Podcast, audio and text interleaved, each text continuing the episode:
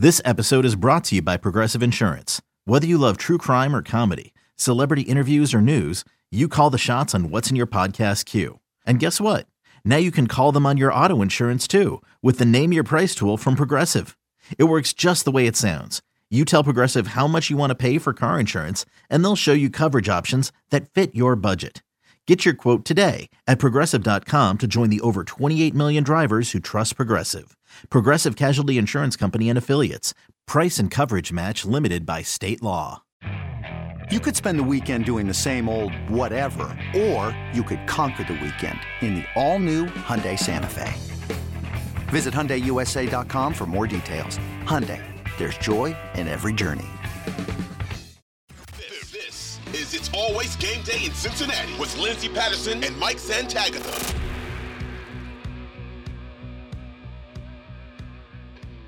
We are back on It's Always Game Day in Cincinnati. Draft week is finally here, and we have a special guest, Lindsay Patterson, Mike Santagata, Greg Cosell. Greg, how you doing? Hey, Lindsay, how are you? Not too bad. I'm just ready for the draft to, to finally get here. It's been a long off season for the Cincinnati Bengals ever since that AFC Championship loss, and uh, we're just ready to talk all things prospects. So you guys are now expecting the Bengals to be in the Super Bowl every year. So when they don't get there, it feels like it's a bad season, right? I mean, it, it's hard to come off a Super Bowl loss and then be so close again in the AFC Right. Championship game. So th- I would say positive vibes in Cincinnati, but everybody's ready to talk football and get into the next season. So I'm actually going to back it up just a little bit and, and talk a little Joe Burrow. It's crazy to think that he's going to be going into year four. Um, it feels like just the other day that he was drafted by the Cincinnati Bengals. Everybody knows his rookie year was cut short, go to the Super Bowl the next year, and then the AFC Championship game in back to back seasons.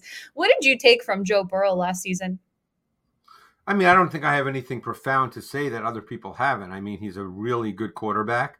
Um, I was actually really fascinated to listen to what Carson Palmer said that he thought he was the best quarterback in football, and I, I had known Carson for a long time. So, um, you know, because because the way he said it too, I thought that was really interesting. That he he basically said that he executes the offense the way it's meant to be executed at the highest level, and and because that's the kind of quarterback Carson Palmer was. So, you know, when he sees someone sort of play the same way in which he played, he really appreciates that.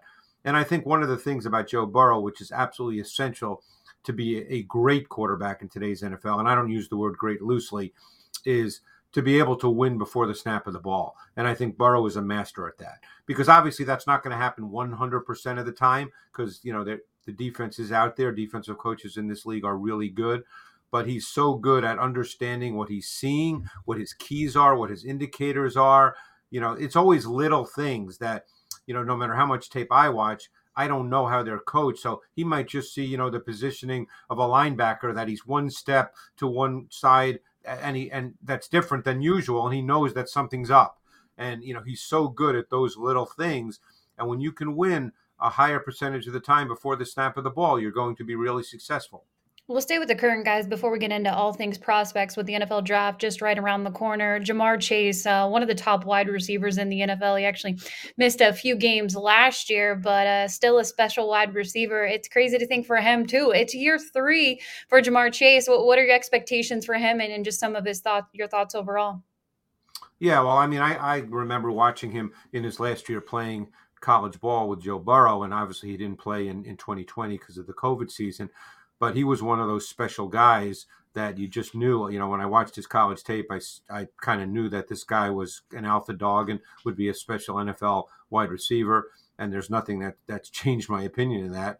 You know, he's a really, really good player. They've got a really good receiving corps. I happen to love Tee Higgins as well. You know, obviously they have Boyd. I mean, they have everything you want with three wide receivers. Um, you know, Chase and Higgins are somewhat interchangeable. Boyd's predominantly a slot. Um, and my guess is they might be looking for a tight end in this draft, but um, certainly with those three wideouts led by Chase, although Higgins on other teams would probably be a number one. So, in a sense, they have two number one wide receivers. We'll move into tight end group right now. A little prospect look ahead, and um, that's been kind of a target in some of the mock drafts. You see Dalton Kincaid, Michael Mayer, if they fall Right. to twenty, they could be options for the Cincinnati Bengals. What do you think about this tight end prospect class? I think it's a good group. Um, you know, they're all a little different. I mean, Kincaid is is a really good receiver. He's almost like a big wide receiver. Um, he does put effort in blocking. He's he's not great at it, but at least he's committed to doing it. And he did line up at Utah, attached to the formation and in wing alignment. So he was basically an attached player. And and as I said, they ran the ball, so he was asked to block.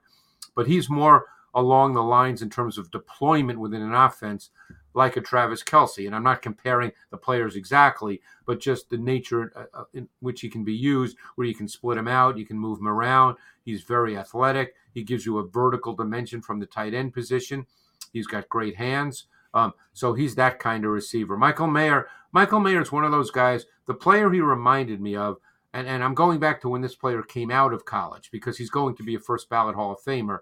So I don't want people to think I'm saying he's this guy but he reminded me of Jason Witten coming out of Tennessee. Because Jason Witten, people might not remember, was a third round pick. So it's not as if when he was drafted, people said, oh, yeah, this guy's a Hall of Famer, you know. But Witten was one of those guys that did everything really well. Nothing spectacular, but everything well. And Michael Mayer is that guy. He's not an explosive athlete. Um, you wouldn't say he's dynamic, but he's a good receiver. He's a good blocker. He's just a really good football player. Um, you know, so he's and, and then there's many other tight ends in this draft that are really solid. I happen to particularly like Brenton Strange from Penn State, who is a really interesting player. And it's funny, I was watching him and he's a terrific blocker and he moves well. And I said to myself, you know, I'm going to look up George Kittle's measurables from from his uh, combine. And other than the 40 time, which Kittle ran a little faster, their athletic testing measurables, Strange and Kittle's, are almost exactly the same that made me so excited because out of all the tight ends I've watched that are after the first couple, I was like, why isn't this guy higher up on boards? Like he's like fourth round, something around there. So I really like Brenton Strange a lot. Uh, for second round guys, I think the Bengals may have their eye on like a Sam LaPorta. Just he yep. fits he fits a lot of what they seem to like at the position. Could you talk about him a little bit?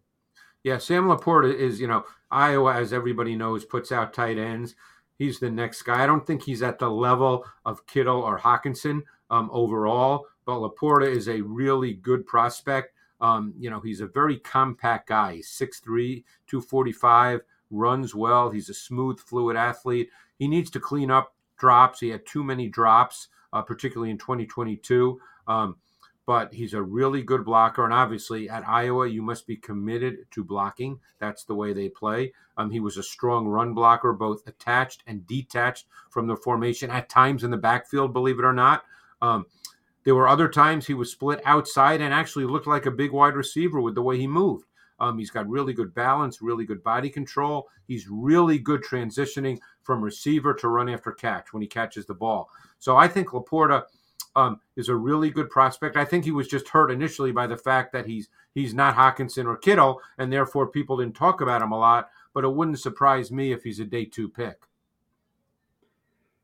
Well, the other one that fits around there's there's two more. I think Luke Musgrave could fall with the injury history, but also Tucker Kraft seems yeah. to have a little bit of steam as a late second. So, do you have any thoughts on those two players as well? Oh yeah, I've, I've seen both of them. Um, Tucker Kraft, I, I, thought he was a pretty complete prospect. I really liked him. Um, he's got a really desirable combination of athleticism and receiving traits and competitiveness and execution as a run blocker. He worked at it. Um, you know, sometimes people knock players down because of the level of competition. Obviously, he was in the FCS.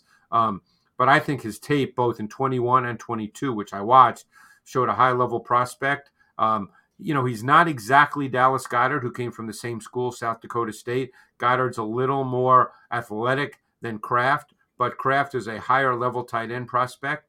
And, um, you know, it would not surprise me if he was a top 50 pick. I really, I really liked his traits. Um, Luke Musgrave's a really uh, another interesting guy. I only played two games this year, so I went back and looked at his tape from 2021.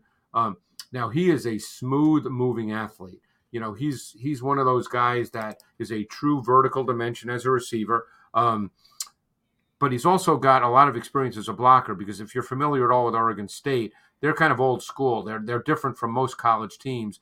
They line up with a fullback. They they're in the I formation. They ask their tight ends to block on the line of scrimmage. Um, but this guy is a really smooth athlete. Uh, when he releases off the line of scrimmage, he gets into his routes really quickly. Um, when he has free release, when he's not disrupted, I mean, he builds up speed really quickly. So he's another guy that's a three level dimension. He can run vertical routes.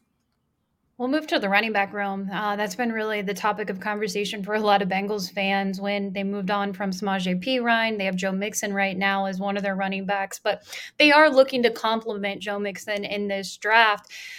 Bijan Robinson probably won't be there at 20. No, he won't be there.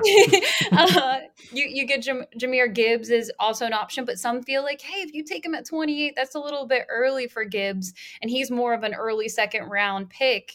Who do you feel complements this Bengals offense better? And if there's someone I'm not mentioning in the running back room, um, who's who's going to be that addition on well, day one or two?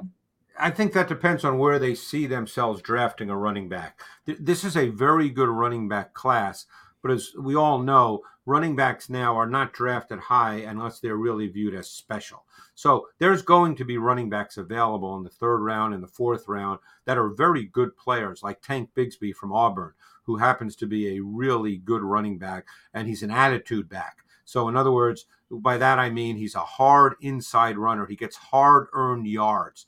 And I always feel like an offense like the Bengals, which is ultimately built on Burrow in the passing game, there's always times in every game when you need to run the ball. And they don't need the running game to provide 80 yard touchdowns as much as everybody might like that. They need it to be a sustaining element when they get ahead because they can score. They need the run game to be a factor to, you know, control the clock, stay on schedule. You know, someone like Tank Bigsby is, is, is a really good back for that. Um, there's another back out of Oklahoma who I like a lot named Eric Gray. Um, you know, he was a transfer from Tennessee. He's another back that will definitely play in the league. He's a different kind of back than Bigsby, but he also has sustaining traits. So, you know, those are just two backs. There's probably many, many more um, because, like I said, this is a really good running back class. There's there's DeWayne McBride from I believe FAU. You know, there's a it's a really good class. Yeah. Uh, switching gears once again, it seems like a lot of Bengals insiders have started to make Emmanuel Forbes their prediction for pick 28. Do you have any thoughts on him? Emmanuel Forbes is an outlier, and you have to be comfortable with that because he weighs 166 pounds. So you have to feel comfortable with the fact that a corner is 166 pounds and can match up to wide receivers in this league. Um, now, he's a really good prospect. Played a ton of off coverage, but he's more than capable of playing press man. Um, but you have to decide is his length, and he has phenomenal length. He's six one.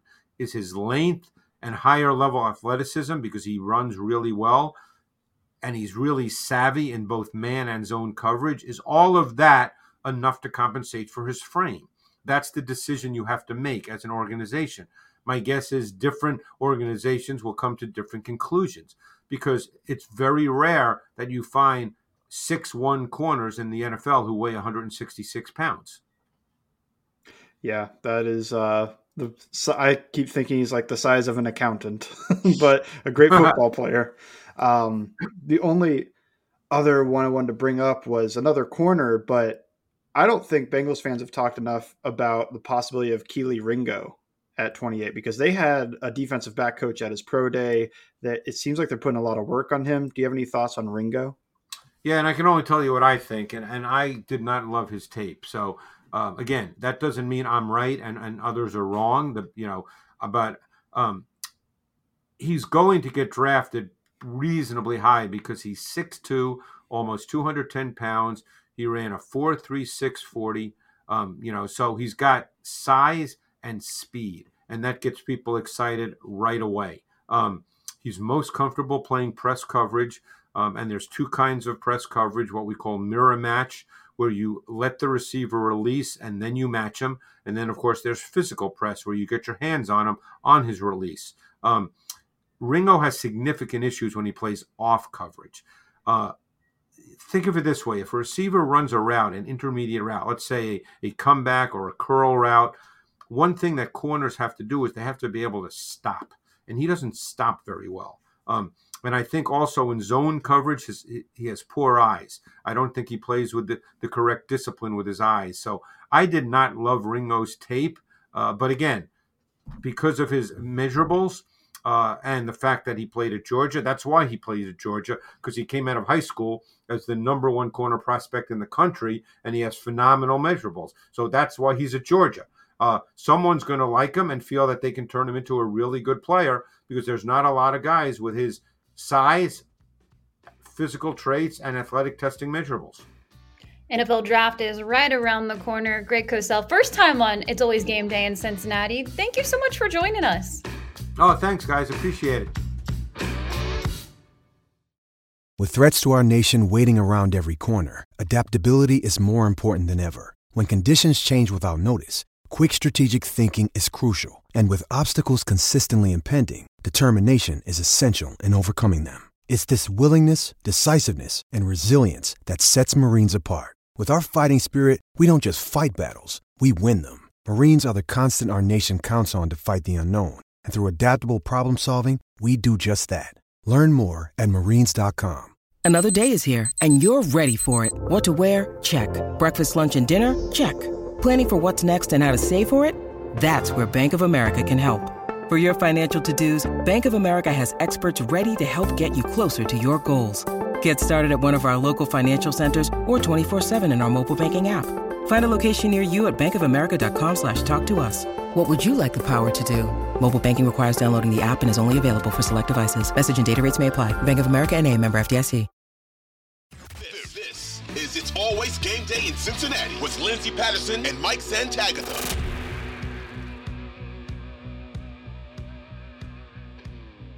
We are back on It's Always Game Day in Cincinnati. Thank you so much to Greg Cosell for joining us, talking little prospects, Joe Burrow. Speaking of Joe Burrow, right before we recorded this, uh, Ian Rapoport said that the Cincinnati Bengals are going to pick up his fifth year option. That is probably the easiest decision the front office has ever made. And I know fans are kind of questioning what does that mean, or the talks with the contract is it not going well? I, I, just think that's the first step. It was an easy one for the Cincinnati Bengals to pull the fifth year option, but any thoughts on that decision?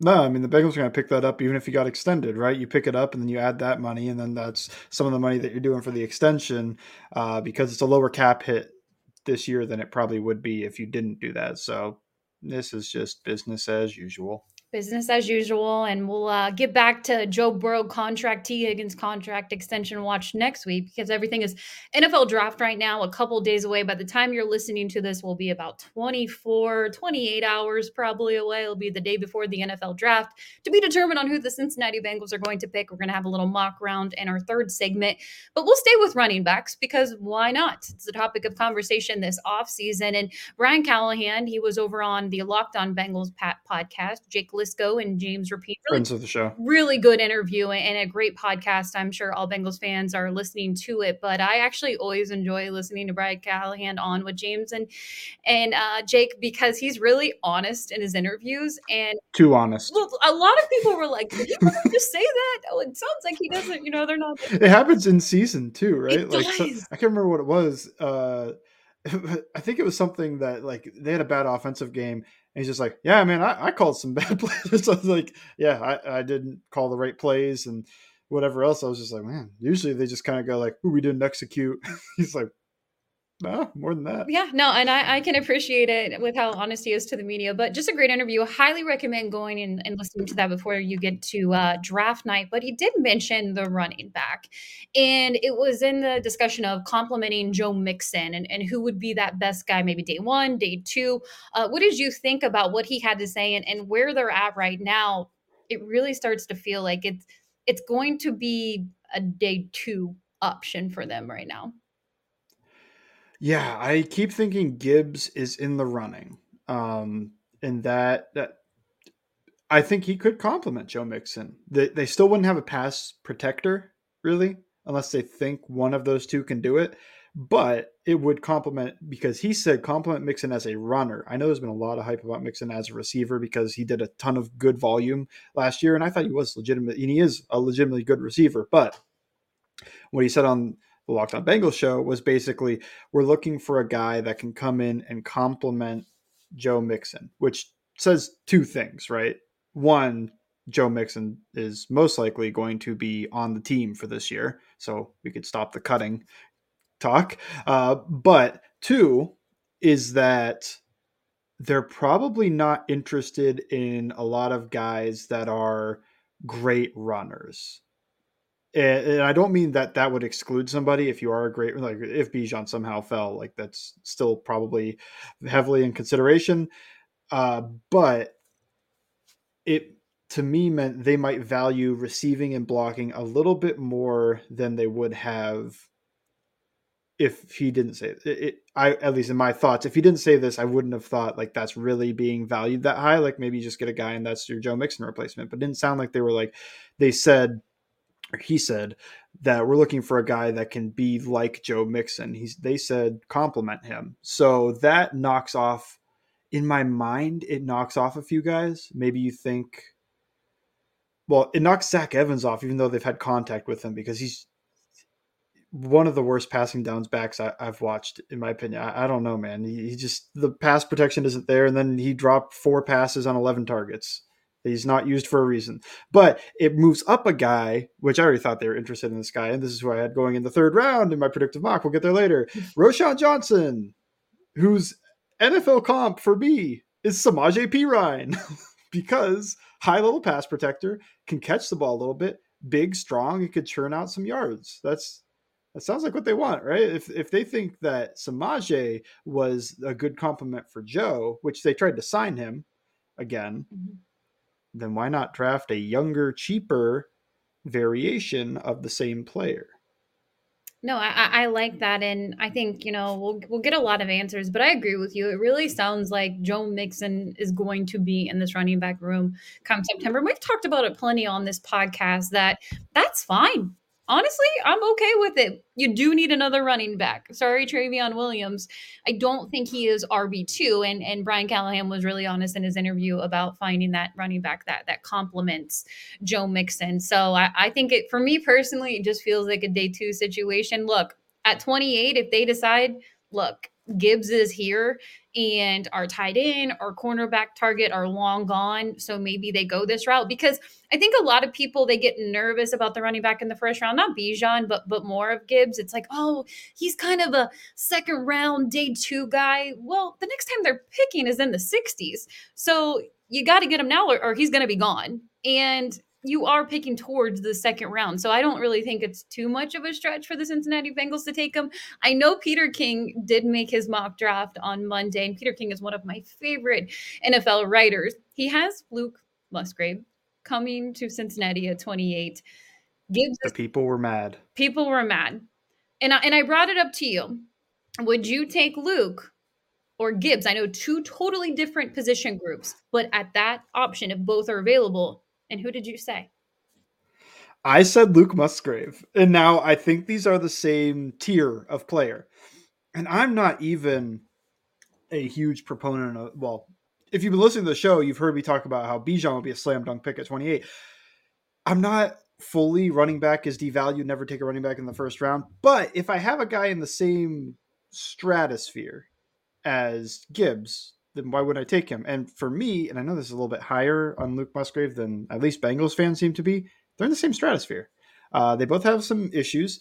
I think Luke Musgrave is tricky to project. He played two games this year, but uh, he's fully recovered. He dominated the Senior Bowl. He dominated the Combine. He worked, did all everything at his pro day, including the agilities he didn't do at his Combine to complete the profile. He's doing everything. He's basically smashing the draft process other than putting stuff on film. And the two games he did have this year, fantastic stuff. It, it, was he was on pace for I believe if he only played ten games, which they play more than ten games in college, but let's just say he only played ten games because he uh, got injured. Obviously, he did, but on pace for like 850 yards in 10 games.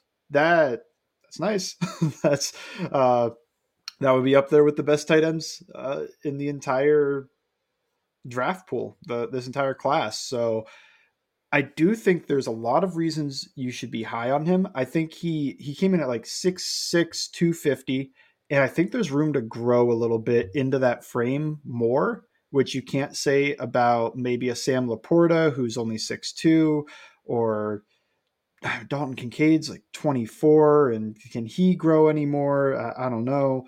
But Luke Musgrave, I think you can and listening to the athletic football show, everybody's a friend of the show. Yeah, We're all our friends. yeah. But Nate Tice, friend of the show, said uh, one, that he had Luke Musgrave as his third tight end, but two, he talked to the Oregon State, one of their coaches, because he knew him from when he played at Wisconsin. And basically, that coach said, yeah, he could play in line. We think we didn't put him there all the time because of how important the F position was for us, but we think he could have played there. And I think that too. Whenever I watch it, like he's not the best blocker, but I think he can grow a little bit, and I think he can grow as a blocker a little bit. So that is a long pitch to sell you a little bit on Luke Musgrave.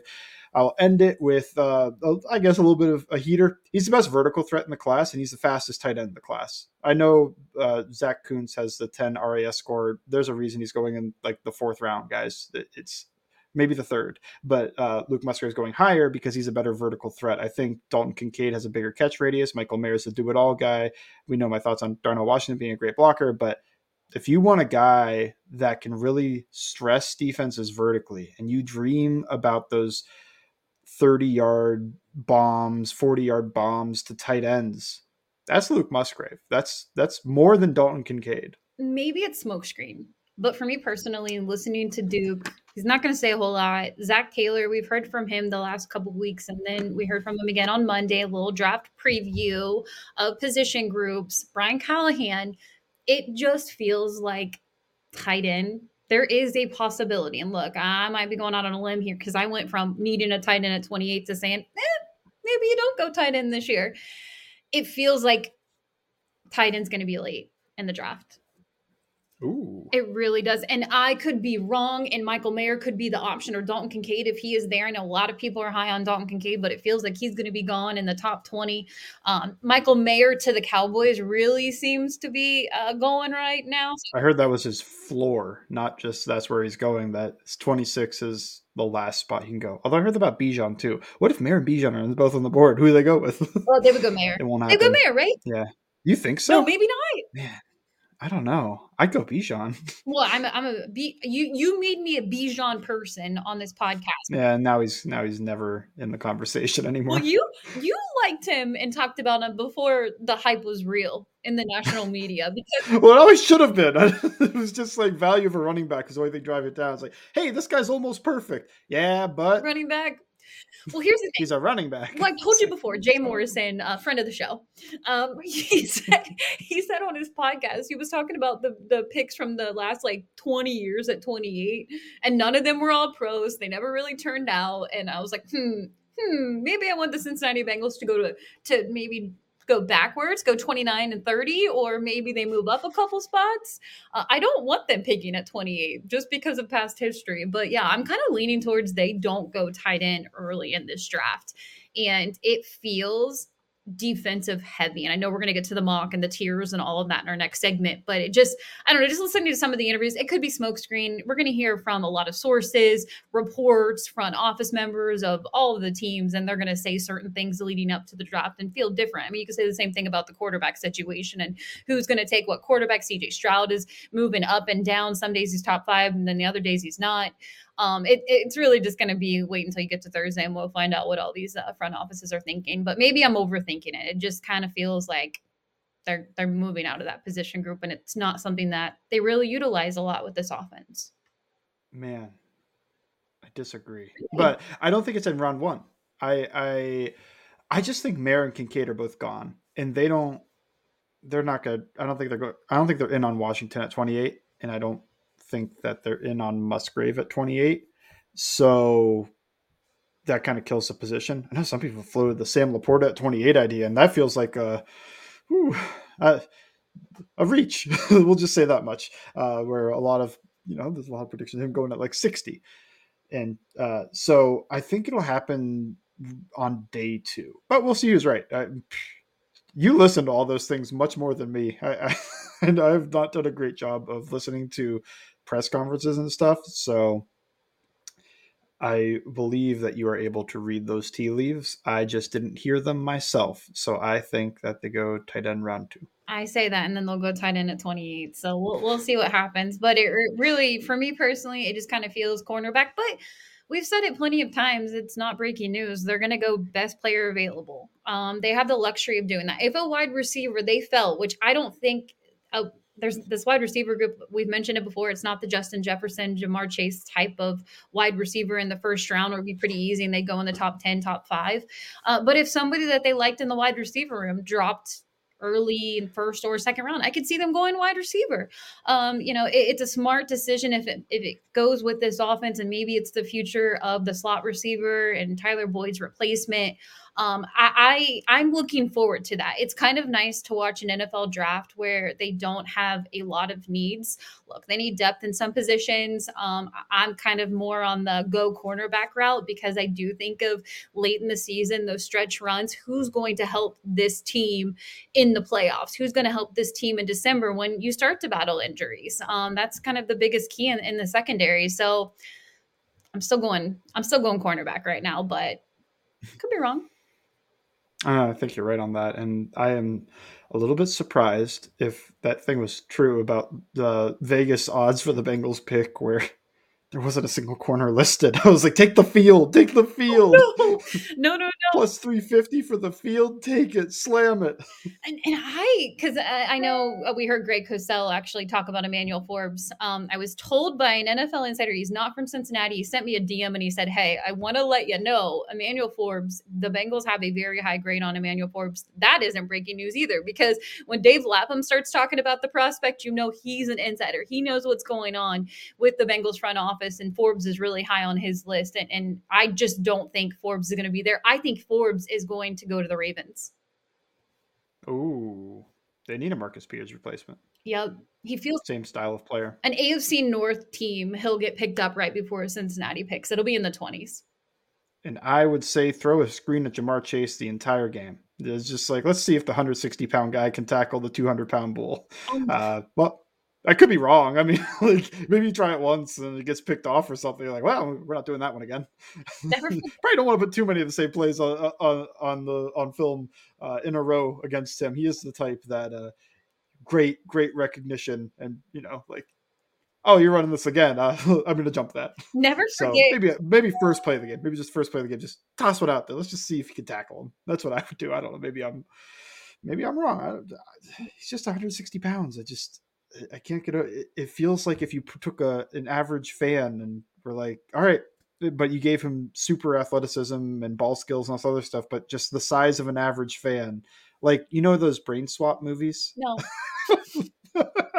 you know, like uh, okay, well maybe listeners know, but um, uh, uh, the there's one with Lindsay Lohan and um, oh, I can't remember the name. I'm sorry. Freaky Friday.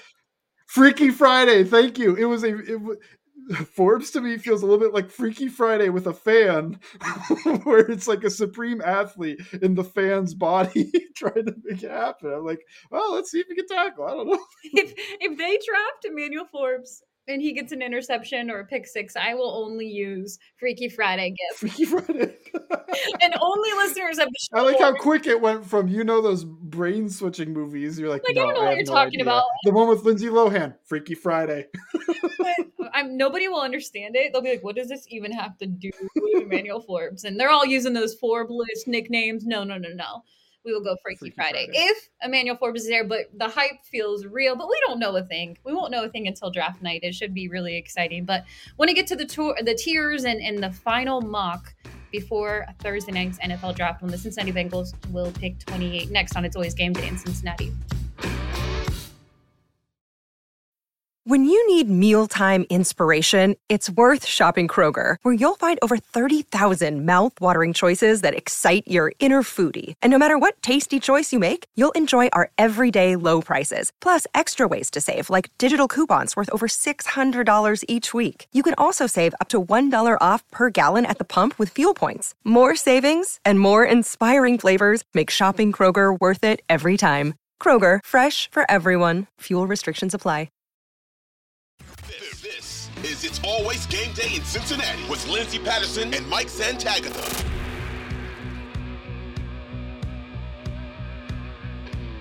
We are back on It's Always Game Day in Cincinnati. We are going to go to the tiers, the mock, the final one.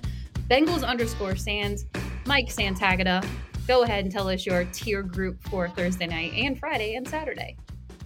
Okay. Uh, well, I'm just going to go pick here. My prediction is still Emmanuel Forbes. I mean, there is just Lapham saying it. You know, all these guys are saying every, every insider seems to be saying it's Forbes, and the only reason it won't be Forbes is if he's not there. So I don't know if Forbes is taken before they pick, just because I feel like a lot of teams are going to have issue with the size. It is kind of a divisive thing. Maybe some teams, like it appears the Bengals and others, are fine with it, but I could also just see it knocking him down a little bit, just because it's a it's a big question mark. Um, I think he's a good player. I think it would be a good pick. It's probably going to be near BPA, maybe not for me, but I could easily see why it is. Uh, I also think just a few other guys, the two Clemson guys, Myles Murphy and Bryan Bresee, I think they are both definitely in the running, especially if Murphy falls. He just fits Bengals edge rusher to a T. Bresee, he fits a lot of what they like as well.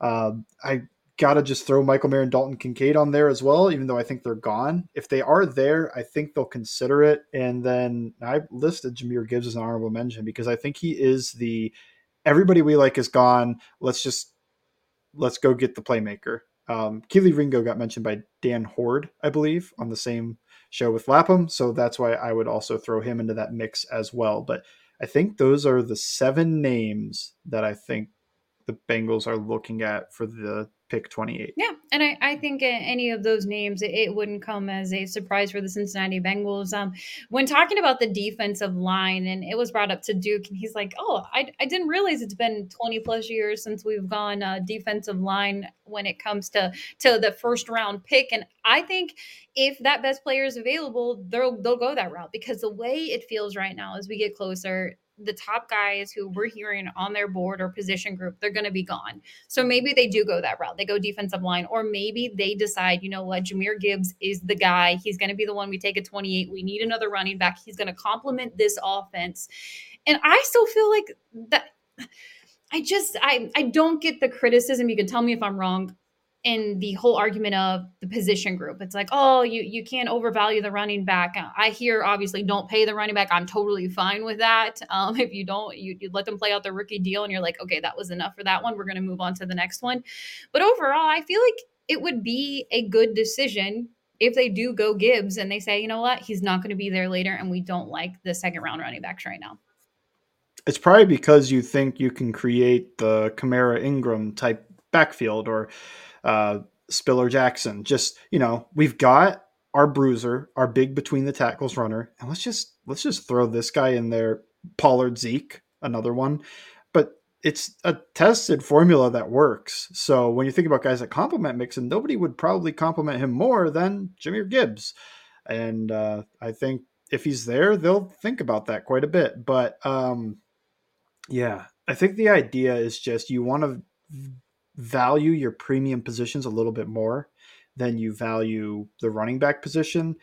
I to me that I'm not bought in fully. What I think is just it's how I would break guys in the same tier is I'm not going to draft Jahmyr Gibbs ahead of this guy if I have him in the same tier because the position this guy plays is more valuable. If I think they're both going to be plus starters, maybe even Pro Bowl potential, then why wouldn't I take the defensive end rather than the running back? So that that is where I think I am on it, but there the movement is strong. A lot of people think you can just always draft a seventh round running back and live off of that. Yeah.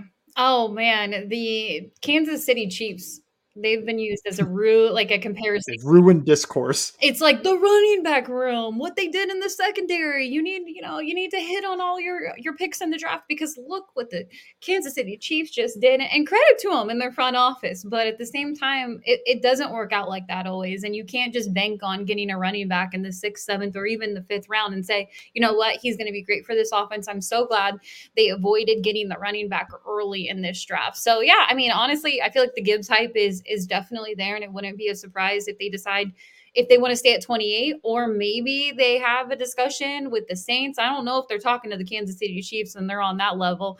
Uh, and the Kansas City Chiefs is trying to get the Cincinnati Bengals uh, another pick or anything like that. But, uh, you know, maybe maybe they move down. Uh, we'll see what happens. I don't think. Do you think they'll move up? No. Yeah. Just history tells us they don't. Yeah. And they're far enough down. Like, who are you moving up for? Like, I think I saw a mock that had Bijan fall at 25 and they moved up to get him.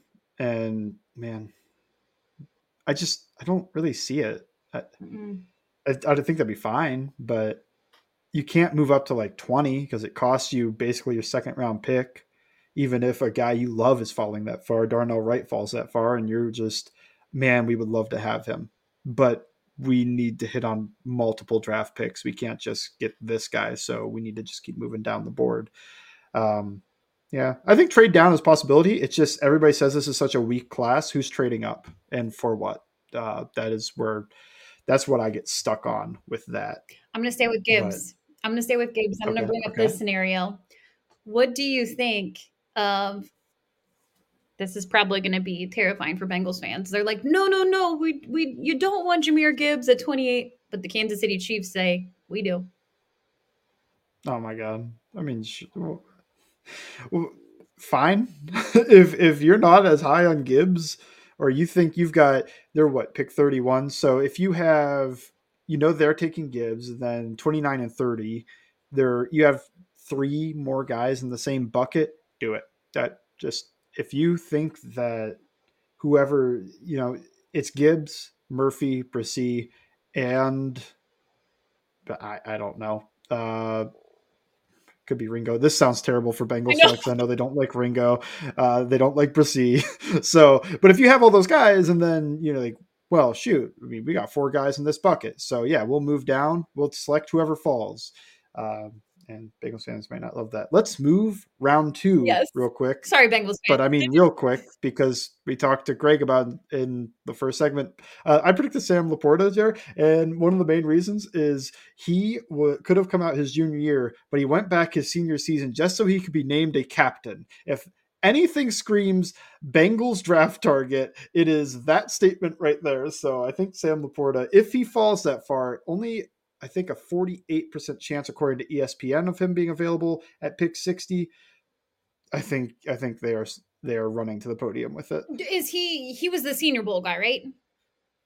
A senior bowl? I'm not 100% sure. I was about to say if he had a good senior bowl, that's another thing for them. Senior bowl captain. Yep, go Forgot. Yep, they love the senior bowl too. Uh, but yeah, that's why I think actually that Luke Musgrave could be in the running is because I think he did have a strong senior bowl uh, LaPorta, captain. Those are both in the running for pick 60. I think Tucker Kraft is in there too, South Dakota State guy. Where are you? Uh, I've got a few other guys Isaiah Foskey, Tuli Tuipulotu, Keanu Benton. Where are you, though, on the most interesting guy, I think, at 60, if he's there, is Dawand Jones. 100%. Sign me up. But I know I, I'm there, but at the same time, right? Like he I don't think he has not there. smashed the draft process. You don't think they're there no. at 60? Go back I've thought that too. I've thought the exact same thing. Is just I think they could pass on Dawand Jones at 60. Yeah. And if you had asked me a week ago, I would have said no. They, you know, they're happy about it. I think that he is just for whatever reason, like he's he went to the Senior Bowl one day and then left yep. and didn't tell anybody. He didn't work out at Ohio State's pro day. It, it just seems like there's a lot of red flags coming up. He didn't work out fully at the combine. He ran the 40 and that was about it. So all of those red flags, and you could see them go elsewhere with that pick, even if he's there. I, I think the the I hate this bring up I hate this part about prospects and draft when you bring up like work ethic or or things. I, I hate that. I hate that conversation because it's like, well, you know, we don't know everything. Uh, but mm-hmm. I think the weight is something that could be a concern for the Cincinnati Bengals. Oh yeah, I've heard that too. They did that uh, a few years ago with Tyler Shelvin. It didn't work out. Anyway, we'll move on quickly. uh, I did also mention Zach Charbonnet there, but I do I am falling more out of that pick, even though I I really thought that was the pick like a few weeks ago. But different running back, round three, I think they go Roschon Johnson. I, I think they're going to love that guy. It's just we've talked about him a bit already. It's just he 62% chance of being available according to ESPN. I think he complements Mixon really well. I think coaches will like him a lot more than Twitter, fans, etc. He just does everything right. I think they're gonna love that. So I, I like that in round three. Some other guys just to think about. Zach Harrison, local Ohio State guy, uh, more of an idea than a fully realized product. Isaiah McGuire, I think, is actually the opposite. He's kind of fully realized, and he's going to be a fine edge defender. I think starting edge defender, but, but I don't know what the potential is. Gervon Dexter was a five star recruit for Florida, didn't live up to it, but he wasn't bad either. He was still pretty good. Uh, my guy Jonathan Mingo, this is the earliest I have a receiver, even though I could see it happen earlier. I think this is the earliest likely. I think they're looking three through five, is my guess for where they want a receiver. Tyjae Spears, another guy that could complement Mixon well. And then just they could still go corner here. They could go corner in round two. If they don't get Forbes or whoever else in round one, they could go corner round two. They could go corner round three. I think they're looking at early corner. I think they're looking at about a round three running back. And I think they look. I think. Well, you disagree. I think they're looking two, three, four tight end as well. But I do know you disagree on that, and we will see who's right because this draft is very unpredictable. Drafts in general, very unpredictable. When you're picking at 28, and then beyond that, it's terrible. It's hard to figure that out. But yeah, I think Roschon Johnson. He's my favorite for what they do in round three and for a running back in general right now. Yeah, I, I feel like you're hitting first, second, and third we are going to wrap up because we're going a little bit longer on our two days before NFL draft. This will be released on Wednesday morning, so it'll be a day before. How are you feeling about the fourth round? Uh, it's hard, and I actually ended up reaching a tiny bit for what I think fans think, and I went Andrei Iosivas. Oh God, I hope I said that right. Wide receiver from Princeton. Uh, they met with him over two days, and they met with him virtually. I think there's some high interest in him. 61% chance of being available at pick 131, which I think if you ask a general person who he is, they probably would know. But if they did even know, they're probably thinking, because this is what I thought going in, fifth round. But if he's only about a 60% chance of being available in the fourth round, I think that's where you have to take him. And he mentioned on a podcast that his agent told him round three to round four. Mm-hmm. It kind of makes sense. He's he's the he looks the part. He's six foot plus, 200 pounds plus, and he's very athletic. I, I don't think he ended up being the most athletic, and I think that's why sometimes you see the same names over and over again, like uh, Bryce Ford Wheaton. But he ended up being very, very athletic. And, and, look, they're not afraid of the small school fourth round pick. Cordell Volson last year, Princeton this year, who knows? Maybe. Uh, but that is that's what I think in round four. But like you said, low on time. Was your quick thought on Iosivas?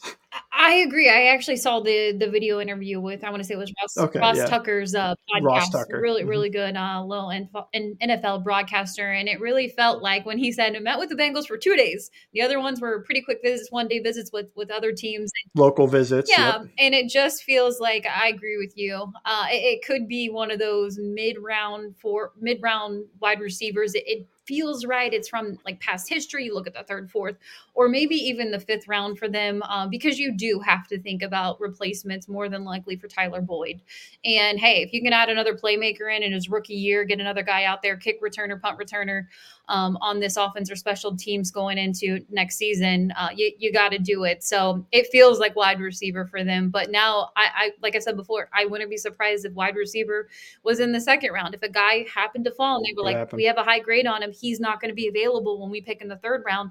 We've got to take him now. Uh, but but when you look at the back half of the draft, will this team draft a punter? Man, I hope so. I think so. If they don't, uh, the thing is, they only have seven picks. If they trade down, I'd feel more confident saying, yes, they're drafting a punter. Just like when they took McPherson, it was after a trade down in the second round and to pick up an extra pick. Um, my guy's Michael Turk. If you follow me on Twitter, you know this. but um, he's just, I know he's 25, but he he hit an 80 plus yard punt this i think it was this year or last year. He averages over four seconds of hang time.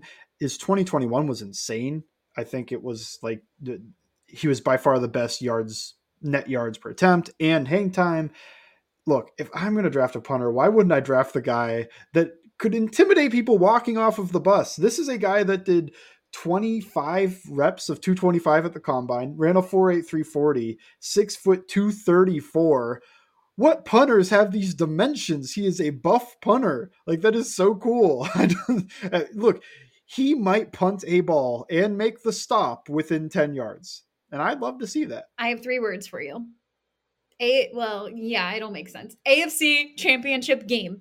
Go ahead, get Yeah. your punter. You need a punter. It's a that is that's if you were looking at a need right now, that is a need for the Cincinnati Bengals, and Mm-hmm. it's extremely important to get that. And I and I know there's only seven picks in this draft, so maybe they decide, you know what, as soon as the draft's over, we're going to be on the phone. We're going to get a guy who didn't go drafted. Uh, but for me personally, I I think it's going to be a seventh round for them. But also, if they feel like he's not going to be there in the seventh round, I wouldn't be surprised at six. six? Could it? I don't think it'll happen in five, but it could happen in six. When you're talking about this, I mean, their six round pick, whenever you bucket these things, however you want to do it, their first round pick is outside the top 20. Their second round pick is outside the top 50. Third round pick is inside the top 100. And the fourth round pick is inside the top 150. But then fifth round pick outside the top 150, inside the top 200. Sixth round pick outside the top 200. If you're going to think about just not rounds so much as you know there's been 200 guys that have gone by the time you're picking the sixth round uh I, it easily makes sense your sixth round pick is essentially a seventh round pick and your seventh round pick is basically your favorite udfa I love it. I love it. To be determined. We're gonna find out soon. I, I can't wait. We're actually gonna have a pod on Thursday night. It'll be a quick reaction to who the Bengals select at 28, if they stay at 28. But I know you've been busy on all Bengals. What's up there right now? What we just talked about Great. the predictive mock draft If you want it in writing and, and uh, over and over again, go there. uh, we didn't hit the fifth and sixth round picks, so those are the surprise, the very exciting nose Yeah, tackle center surprise. Make sure you go click uh, all Bengals. You can follow them Bengals underscore Sand. Plenty of content breakdown videos of these prospects before you get to draft night. Thank you for listening to It's Always Game Day in Cincinnati.